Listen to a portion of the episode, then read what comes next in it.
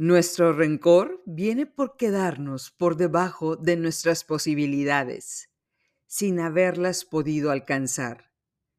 Y esto nunca se lo perdonaremos a los demás. Frase de Emil Cioran. Sean ustedes bienvenidas al episodio 78 de Se empieza de cero. Muchísimas gracias por escuchar este podcast y por ser parte de esta comunidad.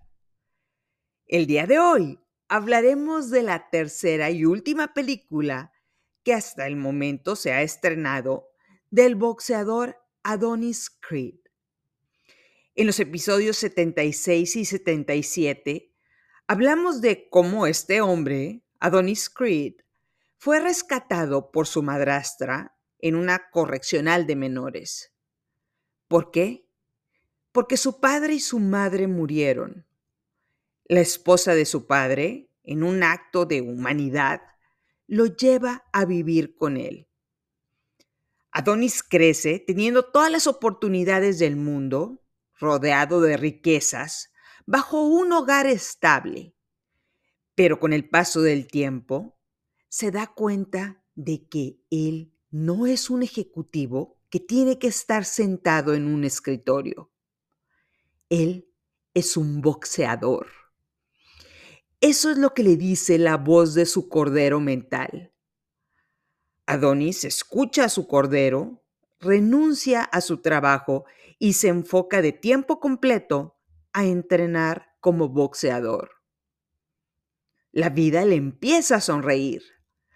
Rocky Balboa, el gran boxeador, acepta ser su entrenador y la fama lo sigue.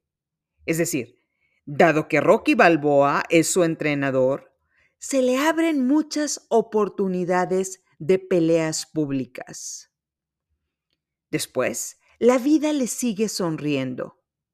Se publica en los periódicos que Adonis es el hijo del gran Apollo Creed y las puertas se le abren para pelear contra el campeón de pesos ligeros del mundo.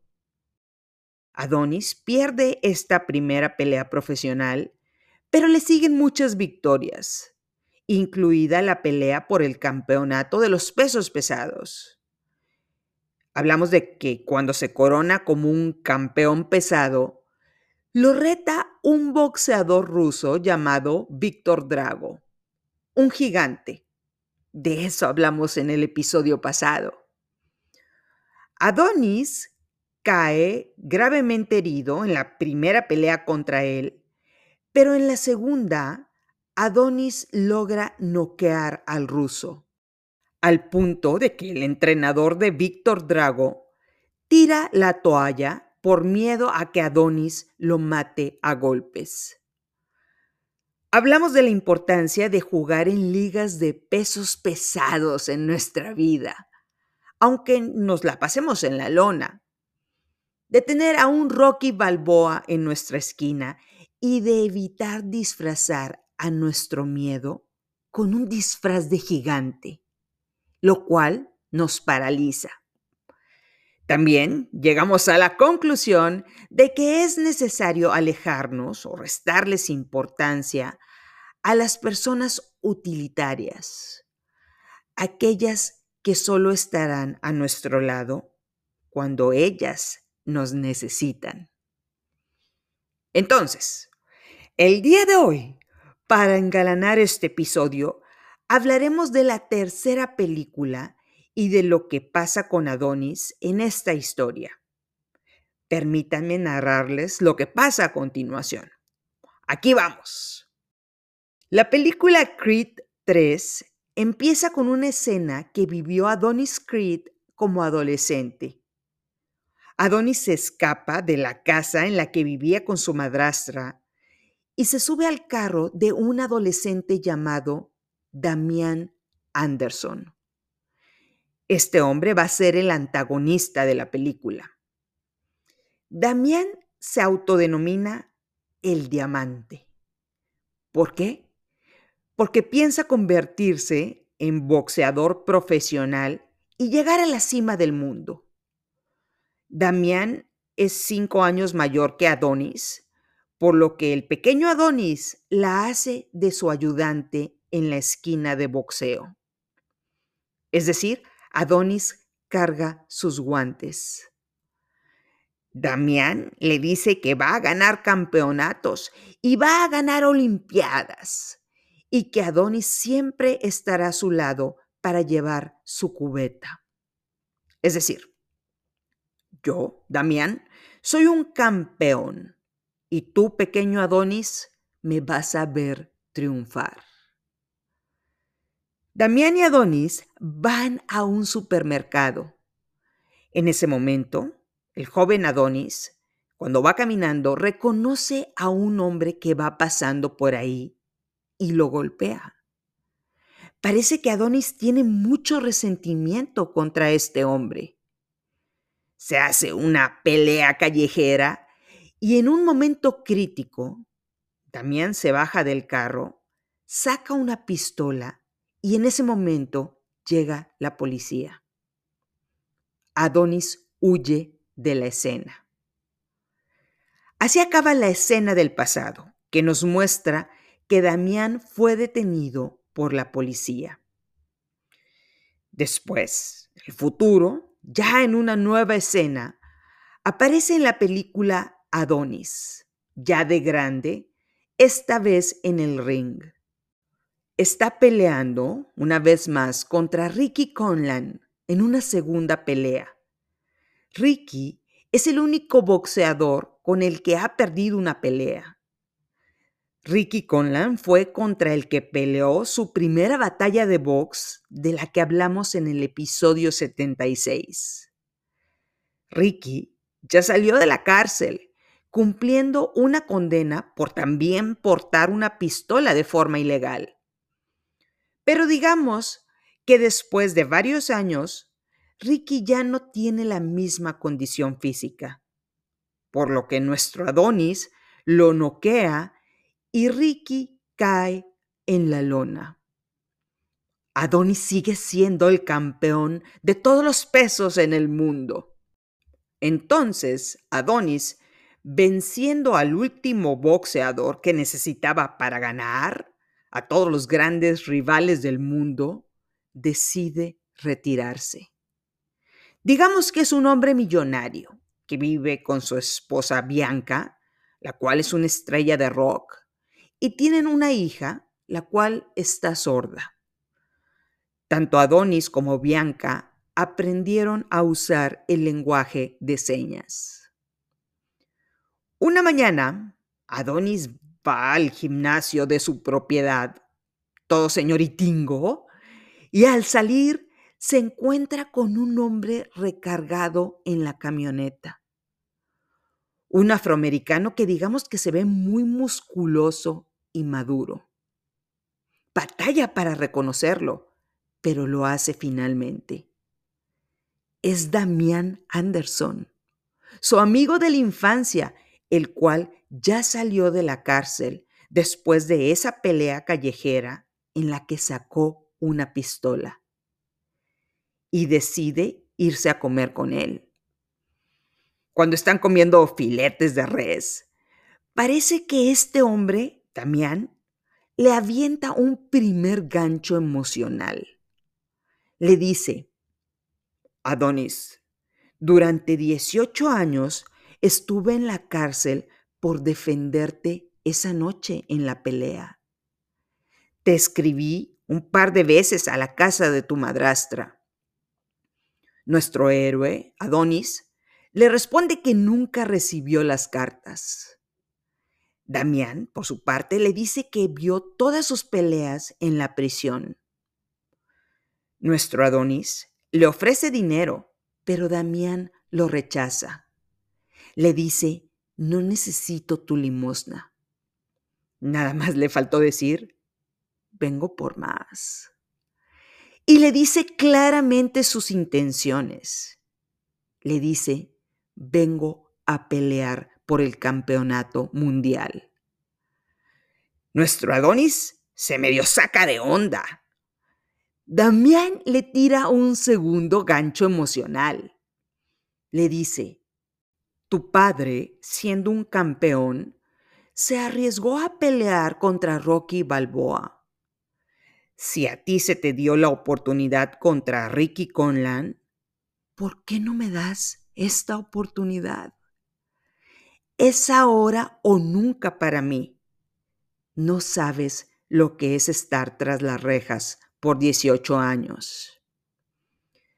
Si Adonis hubiera escuchado este podcast, hubiera dicho, la única forma de ganar en un contrato emocional tóxico es nunca firmarlo. Se vale pedir oportunidades, pero este hombre con sus palabras parece insinuarle a nuestro Adonis que le debe este favor. Entonces, Adonis invita a Damián a entrenar a su gimnasio. Adonis le dice a sus entrenadores, vamos a usar a Damián como prueba para que nuestros boxeadores se fogueen. Pero en la primera oportunidad en la que Damián se sube al ring, este tóxico Damián tira golpes que no son de box y lastima al boxeador contra el que estaba peleando. El entrenador le dice a Adonis, hey, este señor, Damián, es un error. Lo trajiste a este lugar lleno de resentimiento. Te está mostrando lo que es. Créeselo. En palabras de este podcast, si alguien te está mostrando sus verdaderos colores, no trates de cambiárselos. Y aquí imaginemos por un momento que estos perfiles de personas llegan a una entrevista conmigo. La primera, llamémosle Ada. Dice que necesita un trabajo y que ella es una mujer honrada y cumplida. Cuando le pregunto, ¿cómo te fue con tu jefa pasada? Ada empieza a llorar y me dice, es una bruja. Me exigía que llegara a las nueve de la mañana en punto a la oficina y yo vivo hasta el otro lado de la ciudad. Me rebajó quince días de mi sueldo, la vieja desgraciada. Cuando se tranquiliza, le pregunto sobre su otro jefe antes de esta vieja desgraciada? Y me responde, ese era otro desgraciado. No puedo creer que siempre me toquen esas personas. Ada me dijo a viva voz que era honrada y cumplida, pero su relato me describió a una mujer que no solo llega después de las nueve de la mañana a su oficina, sino alguien que vive en el papel de víctima. Y no hace falta ser adivina para saber que si la contrato, yo sería la próxima maléfica de la historia. Aquí saldría el entrenador de Adonis y me diría, te está mostrando lo que es. Créeselo. Siguiente ejemplo, no de una entrevista, de una mujer llamada Sandra. Cada que me siento a comer con Sandra, ella me pide que le cuente detalles de cómo me ha ido. Yo le respondo, bien. Sandra me reclama de por qué no le cuento nada acerca de mí. Me dice, sabes que yo soy tu verdadera amiga y que soy muy discreta. Después de decirme esto, me cuenta los chismes de cada mujer que conozco en la ciudad. Me dice chismes de personas que yo no quiero escuchar. Simplemente no quiero porque me incomodan. Aquí saldría el entrenador de Adonis a decirme, te está mostrando lo que es. Créeselo. Es decir, no es confiable ni discreta. Su poder reside en llamar la atención de los demás contando chismes. Un tercer ejemplo. Llamémosle Brenda. Brenda es una de mis amigas queridas. siempre me ha mostrado que está a mi lado en todo momento. De repente, tengo una situación difícil en mi vida y Brenda, inexplicablemente, le empieza a decir a todas a mi alrededor, ya no te juntes con Estivalis. Está pasando por un mal momento, por lo que es mejor que nos salgamos del chat que tenemos con ella para ya no molestarla. Después va con otra de mis amigas a decirle, ahorita no le hables Estivalis. Trae muchos problemas y te va a cambiar el buen ánimo. Hazlo por tu bien y por el de ella. Después me doy cuenta de todo lo que hizo en uno de los momentos más vulnerables de mi vida. Aquí saldría el entrenador de Adonis y me diría, te está mostrando lo que es. Créeselo. Creo que algunas veces nos negamos a creerlo y decidimos darles una doceava oportunidad a estas personas pero ya nos mostraron sus verdaderos colores. No podemos pintarlas de otro color y pensar que cambiarán con el tiempo. Una cosa es lo que sale de la boca de las personas y otra cosa es lo que hacen. No son las palabras, son los hechos. El personaje de Damián lo muestra claramente. Entonces, continuamos con la película. La siguiente escena se realiza en una fiesta, en la que están tocando la música que compuso Bianca. Y llegan a esta fiesta jetsetera los dos boxeadores que van a pelear por el título de pesos pesados. Félix Chávez, el mexicano, que es el campeón, y Víctor Drago, el gigante ruso del que hablamos en el episodio pasado. Es decir, como Adonis está jubilado, ahora hay más peleadores que se enfrentan por el título. Damián está invitado a la fiesta. Está viendo la escena a lo lejos y la cámara enfoca cómo platica con uno de los meseros. Félix y Drago como que se enojan por algo que se dijeron entre ellos. Hay un par de empujones y el mesero con el que platicó Damián ataca a Víctor Drago y le rompe la mano. Nadie sabe por qué este mesero salió de la nada y atacó al gigante ruso en una fiesta.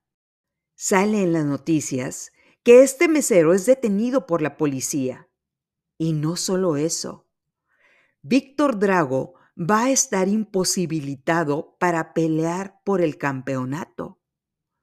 ¡Oh, no!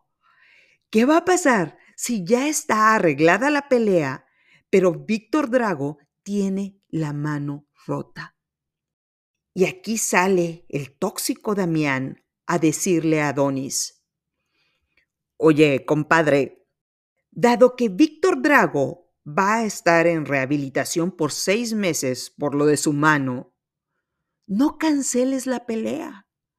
Yo puedo pelear contra Félix por el campeonato de pesos pesados. Yo creo que si la vida te dio a ti la oportunidad, me puedes dar esa oportunidad a mí también. Se lo dice con lágrima de Remy. Es extraño, ¿no? que le hayan roto la mano a Víctor Drago y ahora no haya quien pueda pelear contra el campeón. Adonis se siente con la obligación de firmar un contrato emocional tóxico y lo firma. Le da la oportunidad a Damián para pelear contra el mexicano Félix Chávez, el campeón. El día de la pelea, los comentaristas dicen, ¿quién es este Damián que tiene acceso al título mundial en su primer combate? ¿Es porque es amigo de Adonis Creed? Creo que presenciaremos o una masacre o una historia de Cenicienta. Y sale Damián de los vestidores y lo abuchean. Y luego sale el campeón, Félix Chávez, muy mono, con el short de la bandera mexicana. Cuando sale de los vestidores, enfrente de él, se ve a un hombre con el disfraz de la muerte, echando incienso con la canción de fondo en español, Viene por sangre. Y el público lo aclama. Digamos que todo en Félix Chávez dice que es mexicano.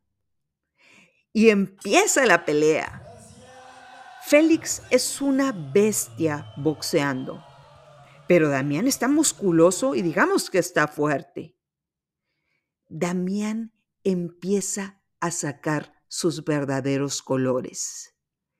Le empieza a pegar en el brazo para lastimarlo, lo cual no es permitido en el box. Damián le da un golpe con la rodilla y también con el codo. Los comentaristas dicen, Damián Álvarez necesita repasar las reglas de boxeo. Damián boxea tan sucio que el árbitro le dice, tienes dos puntos menos en la pelea por faulero. Félix, el mexicano, se ataranta por tantos faules. Y Damián, jugando sucio y aprovechándose de esta distracción, le da un par de derechazos a Félix y lo noquea. El campeón de pesos pesados acaba en el piso.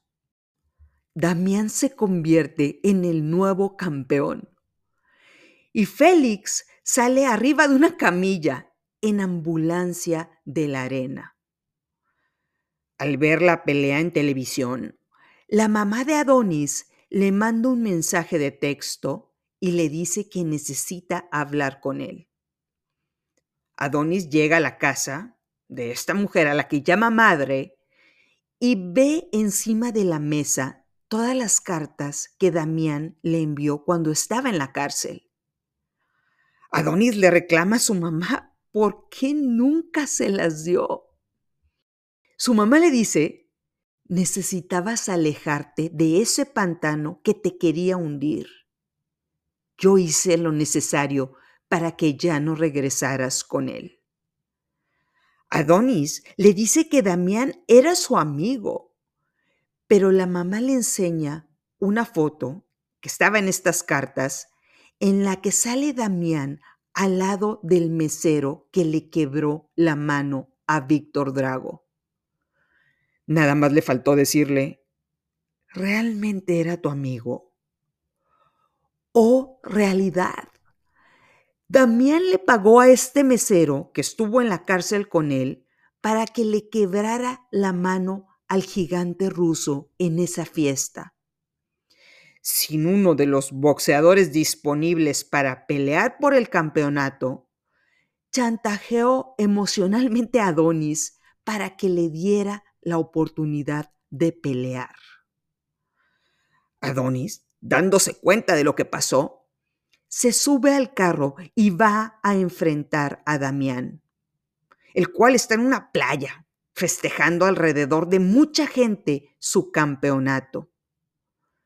Adonis le reclama, le dice, me utilizaste. Digamos que desde ese momento, Damián se convierte en un trompudo. Un gesto que parece una mezcla de soberbia y de resentimiento con la boca. Adonis le pregunta que cómo se atrevió a lastimar a Víctor Drago. Le pregunta cómo se atrevió a manipularlo emocionalmente. Adonis le dio la oportunidad, le puso los guantes para que peleara contra Félix. El trompudo de Damián le contesta, tú me pusiste los guantes. Según recuerdo, tú me cargabas los míos. ¿Crees que te necesito, Adonis? Cuando me encerraron en la cárcel, te necesitaba. Cuando salí de la cárcel, te necesitaba. ahora no te necesito. Damián le dice a Adonis, ¿quién es el que está solo ahora? Ahora yo soy un campeón. Estuve encerrado por 18 años. ¿Y qué hiciste? Viviste la vida que me correspondía y me diste la espalda. Apenas empecé con la vida que quiero. Voy a ir por todo. Adonis le contesta, ¿me estás amenazando? El trompudo se ríe y de la nada le da un derechazo. Lo golpea en el ojo y le responde, no hago amenazas solo presento los hechos. El trompudo, al verlo caer, le dice, levántate por una sola vez en la vida para que sepas lo que se siente. ¡Qué escena tan dolorosa! Adonis cae en cuenta lo que le dijo el entrenador. Te está mostrando lo que es. Créeselo. Parece que la culpa no le dejaba creer que este hombre solo lo estaba utilizando. Entonces, Adonis se da la vuelta y sale de ahí con el ojo morado. ¿Qué sigue en la historia? Bueno, ya que tiene fama, el trompudo de Damián empieza a hablar mal de Adonis. Dice que es un cobarde y es un fraude Ahora es el campeón, así que todos los camarógrafos andan atrás de él. Damián habla mal de Adonis y de su familia. Adonis, en un intento por contrarrestar este problema mediático, se presenta en un noticiero para darle la cara al público y reta al trompudo por el título de pesos pesados. Es decir, Después de tres años de retiro, Adonis regresa a la arena de box para tratar de quitarle a Damián el título de campeón. Pero por más de que Adonis trata de ponerse en forma, parece que está perdido. Parece que no logra concentrarse. Hasta que él decide platicar con su esposa Bianca y le dice que nunca quiso hablar de eso. Ese problema estaba enterrado y quería dejarlo así, pero un fantasma lo estaba persiguiendo. Le cuenta cuál fue el problema con Damián cuando eran chiquitos. Le dice que un día vio salir del supermercado a un carcelero que los golpeaba en el centro de menores. Este carcelero los golpeaba de forma infame. Eran solo unos niños. Adonis lo reconoció, lo golpeó para curar el dolor de su niño interior. Se metieron más personas en la pelea, es decir, se hizo una pelea callejera, y en eso el trompudo de Damián sacó una pistola para calmar a todos. En ese momento, llegó la policía. Adonis corrió para que no lo metieran otra vez en la correccional de menores, pero los policías atraparon a Damián. Y dado que ya tenía antecedentes delictivos, lo condenaron a pasar 18 años en la prisión. Adonis le dice a su esposa, cuando regresó Damián a mi vida, regresó toda la basura Recuerdo que huí, pero a él lo arrestaron. Su esposa le dice, Damián sacó una pistola. Eso no es tu culpa. Eso no te hace responsable. Tienes que perdonarte para que te des cuenta de que mereces la vida que te has ganado. No dejes que Damián y su basura destruyan todo lo que te has ganado. La culpa. La culpa estaba hundiendo a Adonis. La culpa por no hundirse también en el pantano en el que se metió Damián. Lo que le dijo su mamá fue cierto. Te saqué de esa vida. No iba a darte estas cartas para que regresaras a ese pantano. Lo que le dijo Bianca era cierto. Damián fue el que sacó la pistola. ¿Qué esperaba? ¿Que te hundieras con él en ese pantano? Si bien es cierto que Adonis no visitó a su amigo en prisión, Adonis no era responsable de que Damián sacara una pistola. El campeón, Ricky Conlan, también sacó una pistola y fue a la cárcel por hacerlo. Pero Adonis le atormentaba el hecho de no haber ido a visitar a Damián y de no estar a su lado en lo adverso. Difícil, ¿no? Cuando alguien hace todo lo que está a su alcance para hundirse en un pantano y te tratas de alejar, pero tu conciencia te dice, Así es la amistad, en lo próspero y en lo adverso. Por otro lado, tenemos a Damián, el cual ahora ya está en la cima. Él cree que Adonis también debió haber ido a la cárcel, pero Adonis triunfó y eso Damián no se lo perdona. Nuestro rencor viene por quedarnos por debajo de nuestras posibilidades sin haberlas podido alcanzar. Y esto nunca se lo perdonaremos a los demás. Frase del inicio de este episodio. Adonis sí inició la pelea callejera, pero fue Damián el que cometió el delito. Fue Damián el que fue a la cárcel y él, quedándose debajo de sus posibilidades en la vida, nunca perdonó a Adonis por no hundirse con él. No le perdona haber salido del hoyo en el que estaba y llegar a ser uno de los boxeadores más reconocidos de todos los tiempos, tanto en pesos ligeros como en pesos pesados. Viviste la vida que me correspondía. Aquí hago una conexión con una historia de la que hablamos hace unos episodios. El pájaro carpintero contra Juan del Diablo. Digamos que Damián la hizo de Juan del Diablo. Sacó su pistola porque creía que podía. Bueno, pagó 18 años de su vida en la cárcel por hacerla de Juan del Diablo. Por su parte, Adonis la hizo de pájaro carpintero fue caminando paso a paso hasta que logró llegar a la cima. Pero ya que estaba en la cima, tuvo que luchar contra los fantasmas del pasado.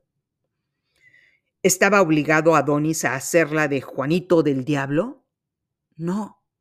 Se pudo alejar de ese contrato emocional tóxico en el cual Juan del Diablo lo quería como su asistente personal. Y aparte, le dicen, viviste la vida que me correspondía. Damián, en la película, habla con la prensa acerca de todos los defectos que tiene Adonis para luchar contra él. Es decir, costillas rotas, ligamentos dañados, hueso del ojo débil.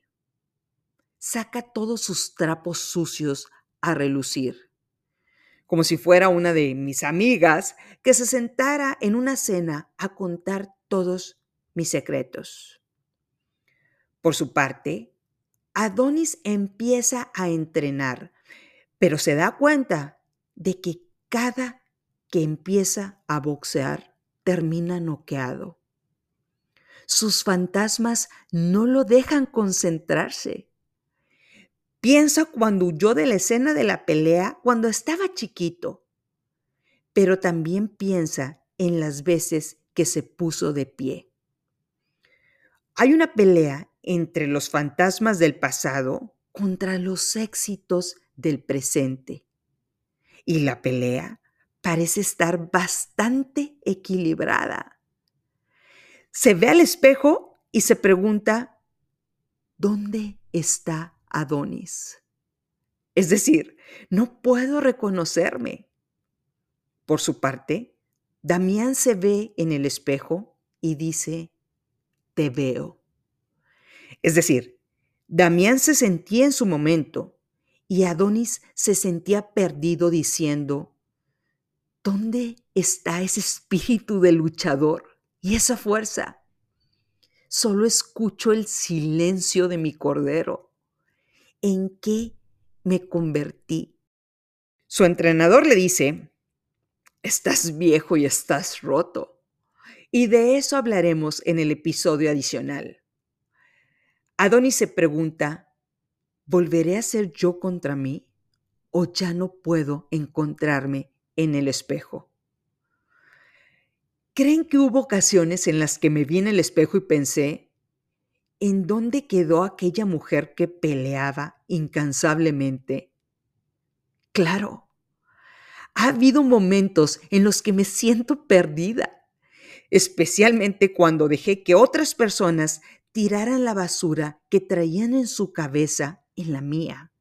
Cuando personas hicieron cosas que no tienen sentido o empiezan a comportarse de una forma que no reconozco. Cuando las personas muestran sus verdaderos colores y me cuesta mucho creer que siempre han sido así. Algunas veces preferimos seguir en el engaño que reconocer que hemos sido engañadas. Ya lo hemos dicho varias veces en este podcast. Se requiere valentía para decir, me equivoqué. Es hora de alejarme. Entonces, Adonis pasa por este proceso de reconocerse a sí mismo frente al espejo. Y llega el día de la pelea, a la que llaman la pelea de los ángeles. El público le aplaude a Adonis Creed por regresar al box. Corean su nombre. Y los comentaristas dicen, el favorito para ganar la pelea es Damián, porque Adonis lleva tres años retirado del box. Debe ser difícil regresar al ring después de esta etapa. Debe ser difícil regresar cuando todas las apuestas están en tu contra. Damián le vuelve a decir, estás solo, Adonis. Si Adonis hubiera escuchado la temporada especial en Podimo de este podcast, el 19% evolucionando, en específico el primer episodio que titulé La sonrisa de la Mona Lisa, Adonis diría, Damián solo se está reflejando. El que se siente solo es él. Eso es lo que hacen las personas. Nos echan en cara sus inseguridades. Entonces, continuando con la historia, el entrenador de Adonis le dice, Damián jugará sucio. No te distraigas. Aprovechalo. Y Adonis entiende. El entrenador de Damián le dice, eres el campeón, es tu momento. Y Damián le responde con toda la soberbia del mundo, no me digas qué hacer. A Adonis no le va a servir todo ese dinero que ganó por muchos años. Efectivamente, cuando empieza la pelea, Damián le empieza a pegar de forma sucia. Adonis le responde, ¿no puedes pelear limpiamente? ¿Jugando sucio es tu única forma de ganar? Pero en el siguiente round se ve cómo Adonis sigue viendo a estos fantasmas, viéndose como el niño que huyó en la esquina, viendo a Damián como un niño al que abandonó. Incluso se obscurece la escena y Adonis siente que las cuerdas son rejas, como si estuviera en la cárcel. Parece que Adonis sigue peleando contra los fantasmas del pasado. Cuando Adonis vuelve a la esquina después del round 11, su entrenador le dice, Adonis, Solamente estás boxeando. Necesito que empieces a pelear. Hablemos de esta situación que me ha pasado varias veces. Cuando estoy en frente de una nueva ejecutiva y le pido que haga llamadas para conseguir clientes. Esta ejecutiva levanta el teléfono, pide hablar con la persona encargada de compras y cuando le dicen que no se la pueden pasar, contesta, ah, ok, gracias por contestar mi llamada. Y cuelga. Voltea y se me queda viendo con cara de, ya ves, lo intenté y no funciona. Me gustaría decirle la frase del entrenador. Estás solamente boxeando. Necesito que ahora empieces a pelear. Recordemos lo que dice el Señor Todopoderoso de los tibios. No eres frío ni caliente, más bien eres tibio. Y yo a los tibios los vomito de mi boca. Por mi parte, en ese momento, no queriendo ser tibia, he tomado ese mismo teléfono, marcado el mismo número y le digo a la recepcionista, hola, Sabes que la ejecutiva que te acaba de marcar es nueva. Estoy tratando de sacar a la boxeadora en ella. Yo soy su jefa. Tengo un producto que le puede servir mucho a tu empresa. Si no me puedes pasar a la persona de compras por protocolo de seguridad, pásame su correo electrónico. O puedo ir a presentarme personalmente a la empresa para que veas que soy una proveedora real. Y esto no es ni una extorsión ni un intento de fraude.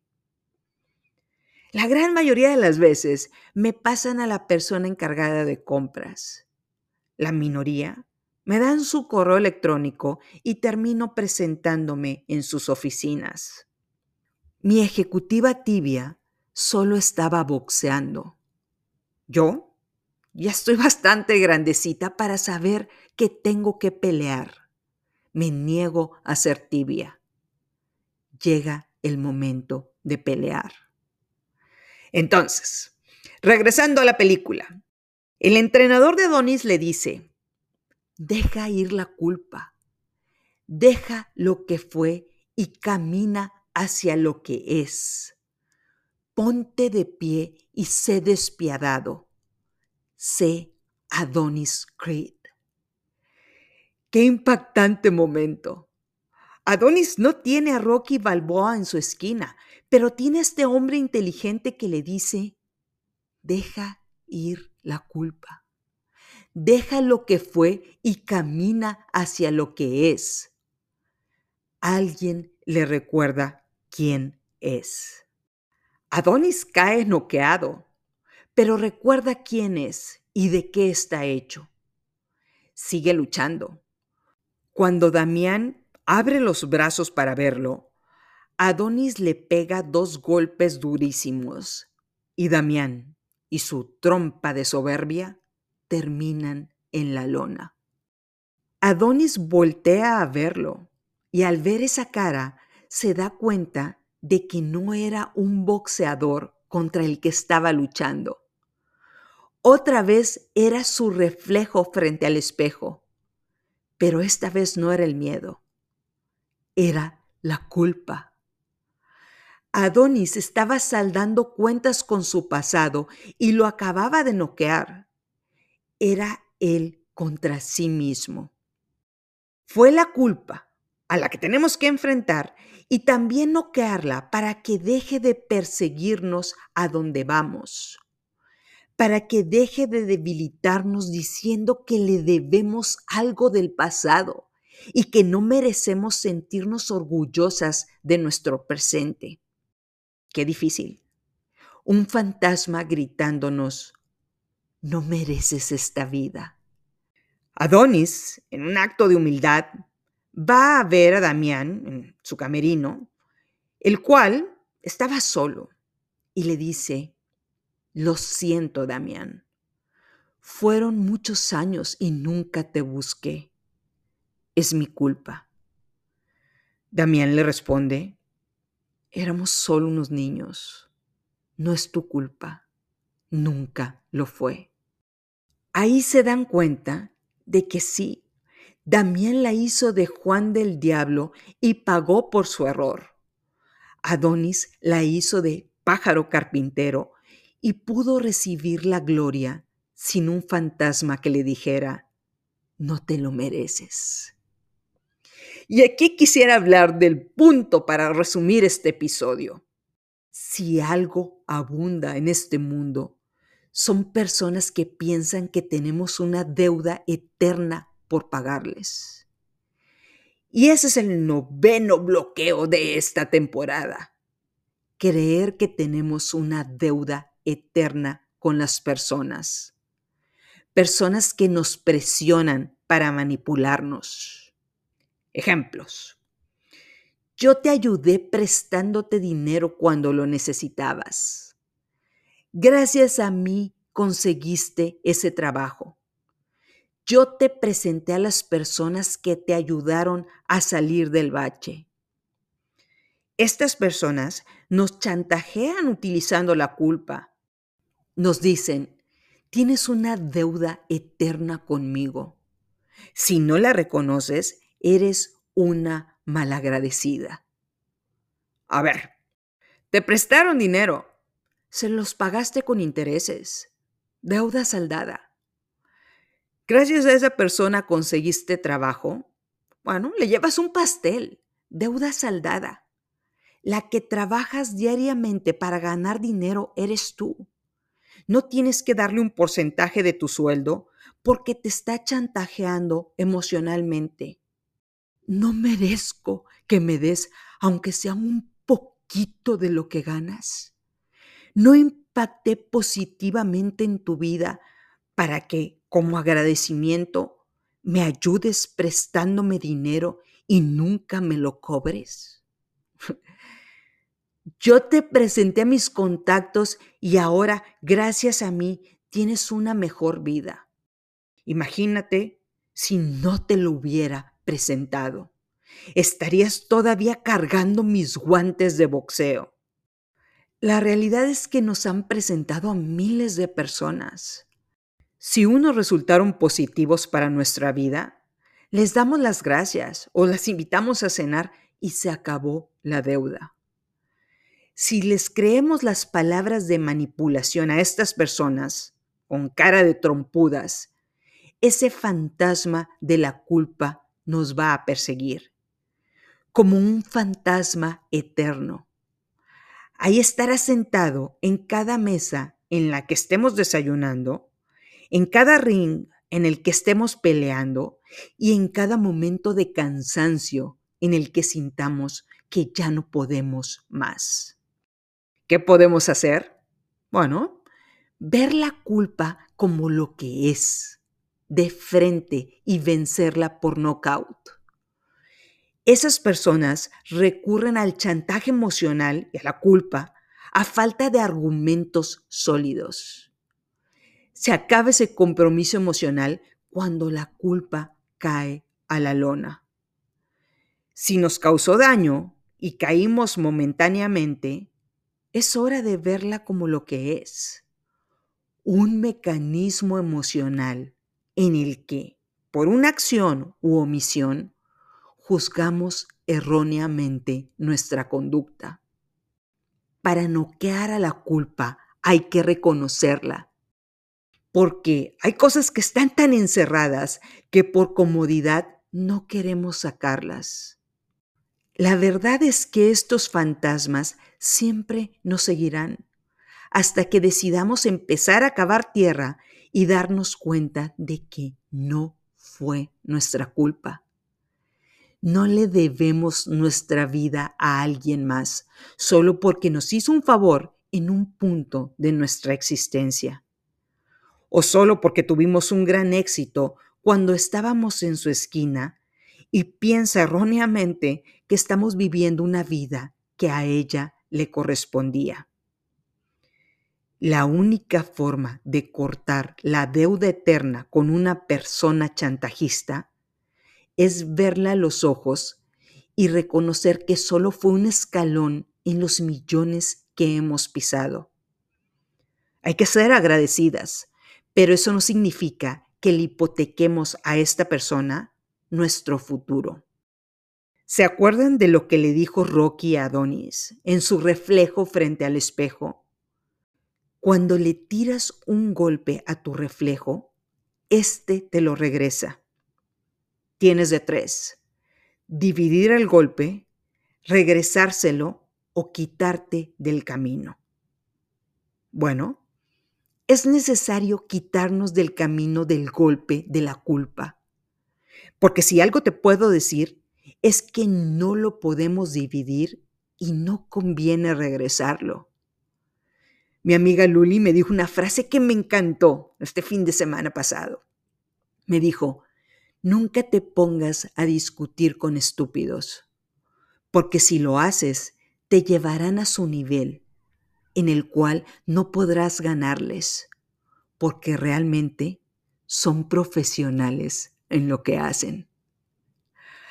A desenterrar culpas 19%, a quitarnos del camino del que nos tiran para herirnos y nunca firmar contratos emocionales que tengan como resultado deudas emocionales eternas. Muchas gracias por escuchar este episodio, el número 78 de la octava temporada de empieza de cero. Cierro este episodio con una frase de Séneca. Una persona que se siente culpable se convierte en su propio verdugo. No lo olvides, estamos juntas en esto. Soy Liz Delgado y esto es Se empieza de cero.